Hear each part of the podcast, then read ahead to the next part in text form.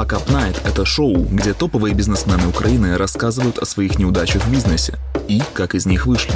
Подпишись на канал, ставь лайк и пиши в комментариях, как тебе такой формат. Денис Цыганок! Уху! Я еще думал, так, интересно, зафакапить на Fuck Up Night. Это fuck up или не fuck up? Это считается? Или как бы наоборот сейчас нормально так надо, да?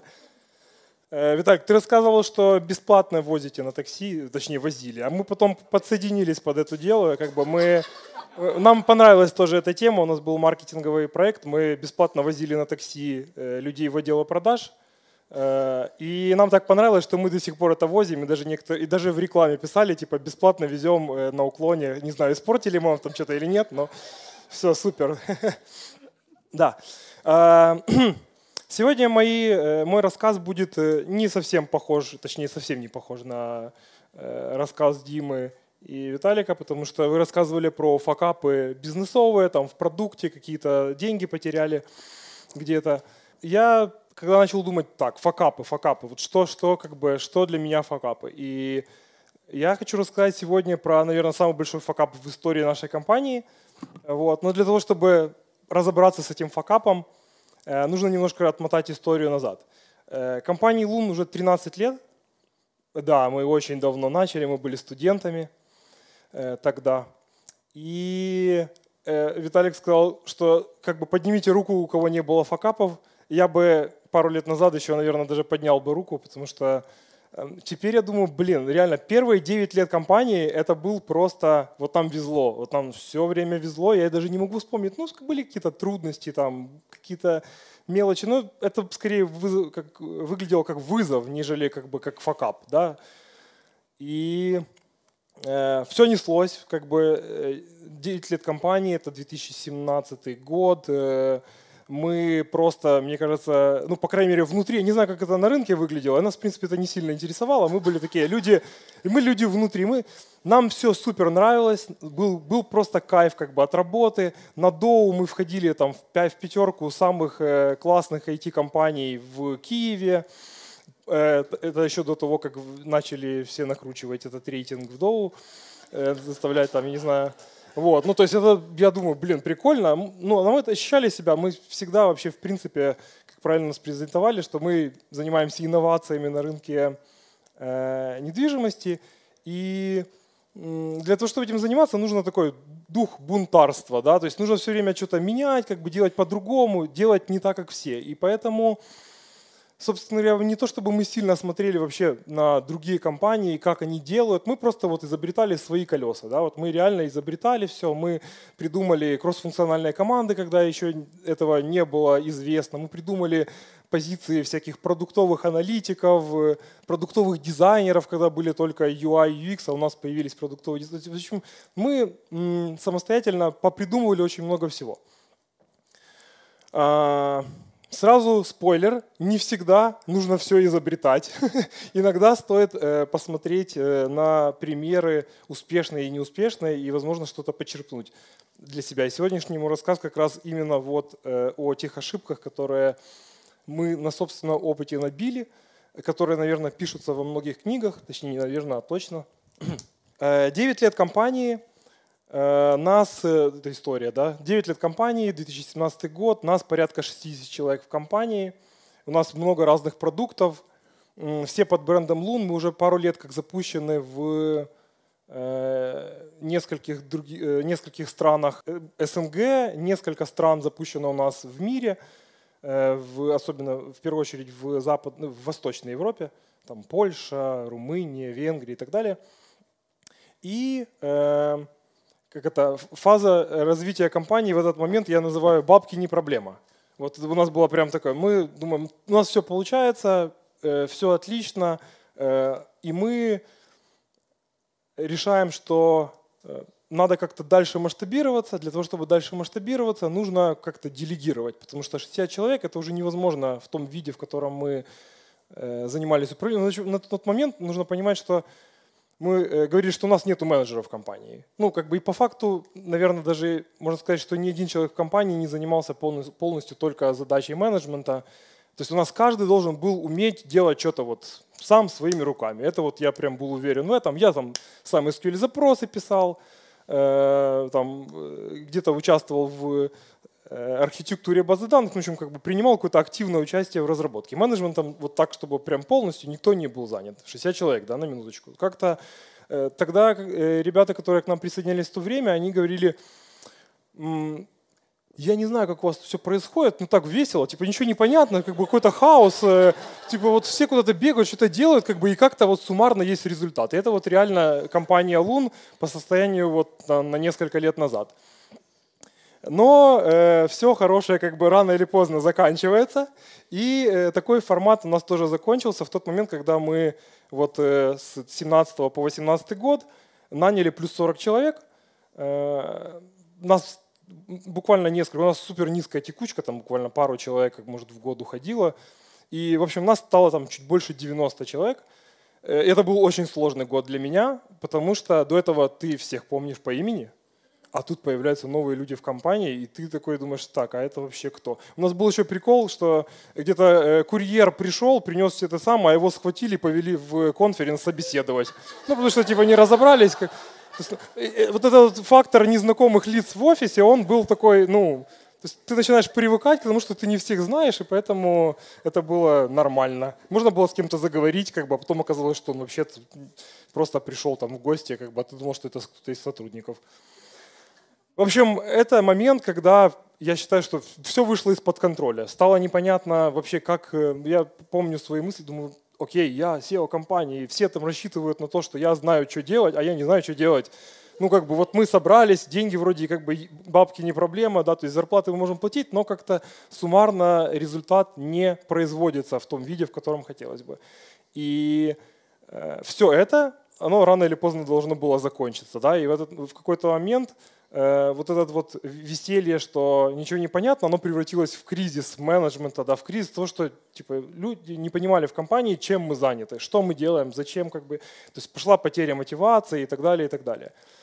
И э, это был такой вот, наверное, большой, как бы один вот такой столб, да, как бы вот этого большого-большого факапа, да, зафиксировали. Значит, следующее, следующий столб большого этого нашего факапа – выглядел следующим образом. Мы э, в какой-то момент пытались, э, когда запускали первую свою зарубежную страну, это был Казахстан, мы решили, окей, берем платформу, которая работает в Украине, сейчас ее как бы там чуть-чуть подпиливаем напильничком как бы и запускаем в Казахстане.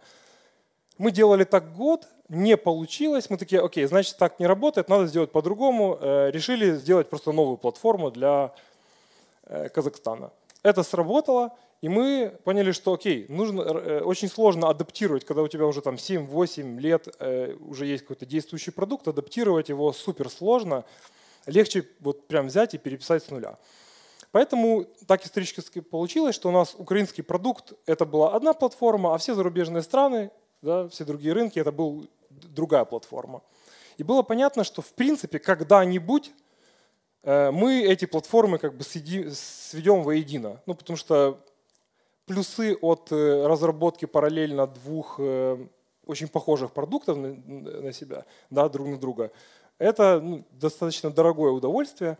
Но мы понимали плюсы, потому что мы очень сильно не хотели ломать то, что получилось у нас сделать в Украине, э, поэтому инвестировали, готовы были инвестировать больше в развитие второй платформы.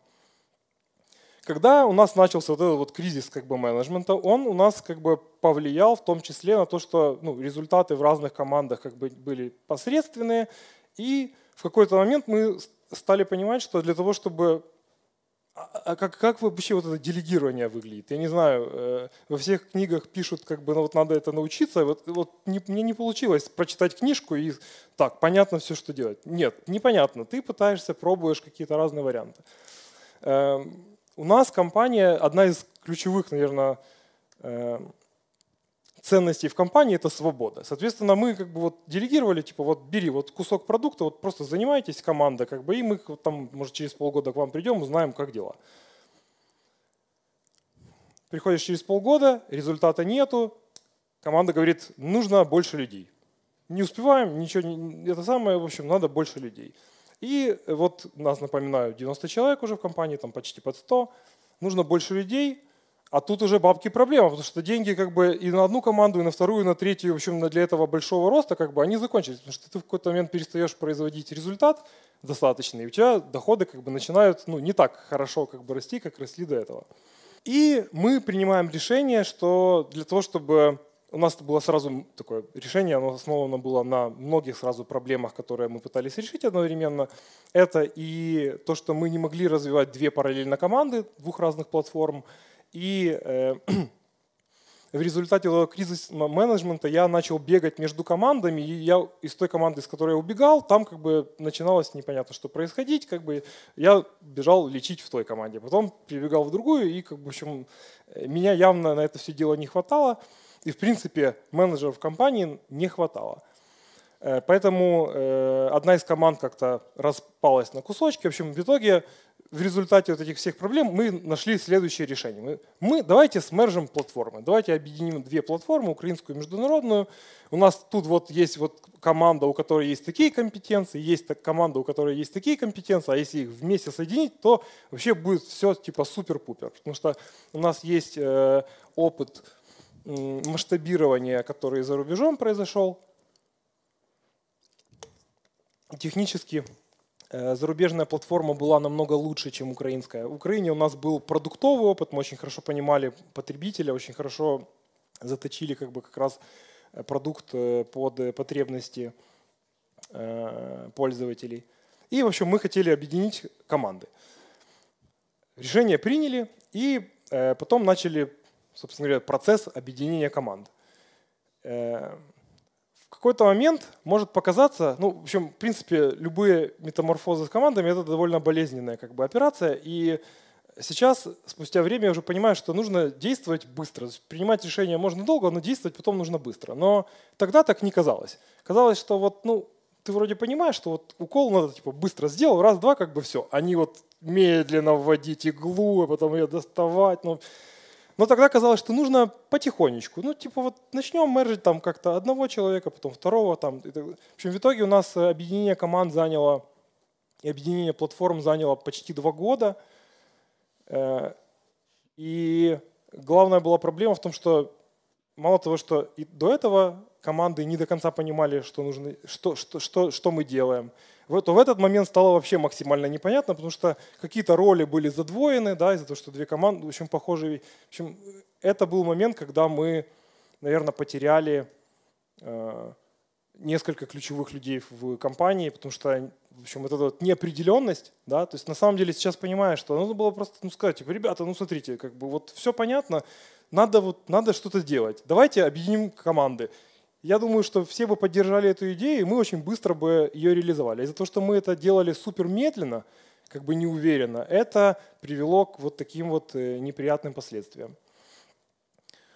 А, это вот второй столб, да, как бы вот этого нашего большого как бы факапа.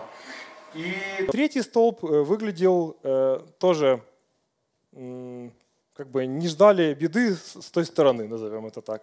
Значит, поскольку мы тесно работаем с застройщиками, у нас офис был в жилом комплексе, мы его, э, этот офис арендовали, были хорошие отношения с застройщиком, в общем, мы особо не парились, уже там так происходило лет 5-6, нам все нравилось. И в какой-то момент застройщик отдал это офисное помещение банку как залоговое, ну, в общем, там у них какие-то операции между собой. В общем, теперь этим офисным зданием, офисным помещением владел банк, начал владеть банк.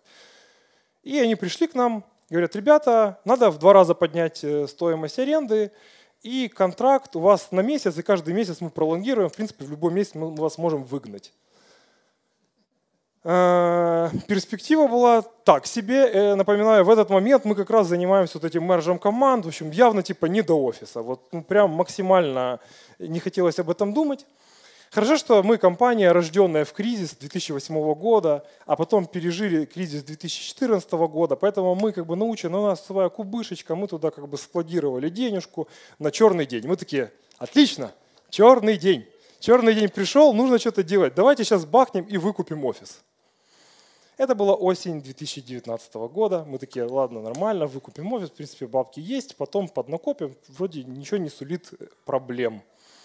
Мы выкупили офис, потратили наши запасы, и наступил 2020.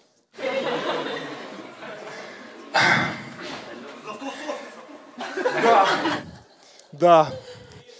И, в общем, февраль месяц. Э, мы вот буквально только в декабре радостно объявили как бы на большом мероприятии всей компании, ребята, нас никто никуда не выгонит, наш офис, все, делаем, что хотим, сейчас еще ремонт бахнем свеженький. В общем, просто вот все будет как бы чики-пик. Потому что когда арендовано, ты не хочешь туда прям сильно много денег вкладывать в ремонт, а когда это твое, то ты можешь там прям уже разгуляться. И, в общем, приходит февраль, мы такие, понятно, нас ждет удаленка. Мы начинаем это самое, в общем, офис пустеет, мы там мы такие, блин, зачем вы купили этот офис, вообще непонятно, как бы, ну, типа стоит теперь, как бы, в общем, это было максимально это самое. И, а, а потом март, да, приходит март, начинается уже какая-то паника, экономика начинает замирать, доходы начинают падать, и мы понимаем, что у нас просто нет резервов для того, чтобы содержать всю команду. И это было самое сложное решение в истории жизни нашей компании, когда нам пришлось э, принять решение и о сокращении зарплат, и о частичном сокращении команды. Э, и, скажем так, к этой проблеме, да, к этому как бы, решению мы уже не могли действовать никак по-другому, привело вот такая вот цепочка событий, которые э, вроде как сами по себе можно было как-то их обойти, да, и кризис менеджмента вроде как бы не проблема, в принципе, ну, все равно есть какой-то продукт, мы его как-то саппортим, он генерирует какую-то выручку, это окей. Но из-за того, что без, не, в какой-то момент мы отпустили, перестали контролировать этот момент найма, мы наняли больше людей, чем могли переварить. С этим количеством людей мы не произвели больше результата, да, соответственно, не заработали больше денег за счет этого произведенного результата. Потом дополнительно добавились как бы вот эти вот все внутренние истории с э, объединением команд. И в конечном итоге сверху нас накрыло офисом э, и 2020 годом. Вот, э, как-то так выглядит самый большой мой личный факап в истории компании. Сейчас в 2022 году уже про это можно рассказывать не, даже не знаю, в общем, иногда, я могу сейчас уже подобрать слова. Да? В 2020 году это было максимально сложно. Э, и это была самая тяжелая страница в истории жизни нашей компании. Я думаю, что суммарно все эти факапы обошлись нам э, в пару лет жизни так точно. Да? То есть, вот, условно говоря, вот этот наш э, восходящий тренд, который как раз к 10 годам мы вышли на какой-то пик, и потом было два года, 2019 э, и 2020 год, которые, вот, я считаю, это практически вырванные страницы из жизни компании. И прошлый год для нас это уже стал переломный год. Он, э, мы опять вернулись как бы в струю, опять вернулись в нормальный режим. Э, и скажем так, теперь и сейчас я считаю, что мы стали значительно сильнее. Мы даже э, ребята в команде чувствуют, что мы как компания повзрослели. Да? Все эти события привели к тому, что на, мы были вынуждены э, повзрослеть. И у нас э, сейчас опять как бы новые амбициозные планы. Если раньше мы там смотрели только на Восточную Европу, мы выбирали рынки, на которых конкуренция не очень высокая, и там, где мы себя чувствуем более уверенно – как-то стало понятно, после того, как два года жизни тебя вырывают, ты думаешь, блин, как бы, а, и э, точно ли это все, на что мы способны? Возможно, мы можем сделать больше. И в прошлом году мы наконец-то смогли поднять голову и такие, окей, ребята, мы хотим начинать конкурировать на высококонкурентных рынках Западной Европы.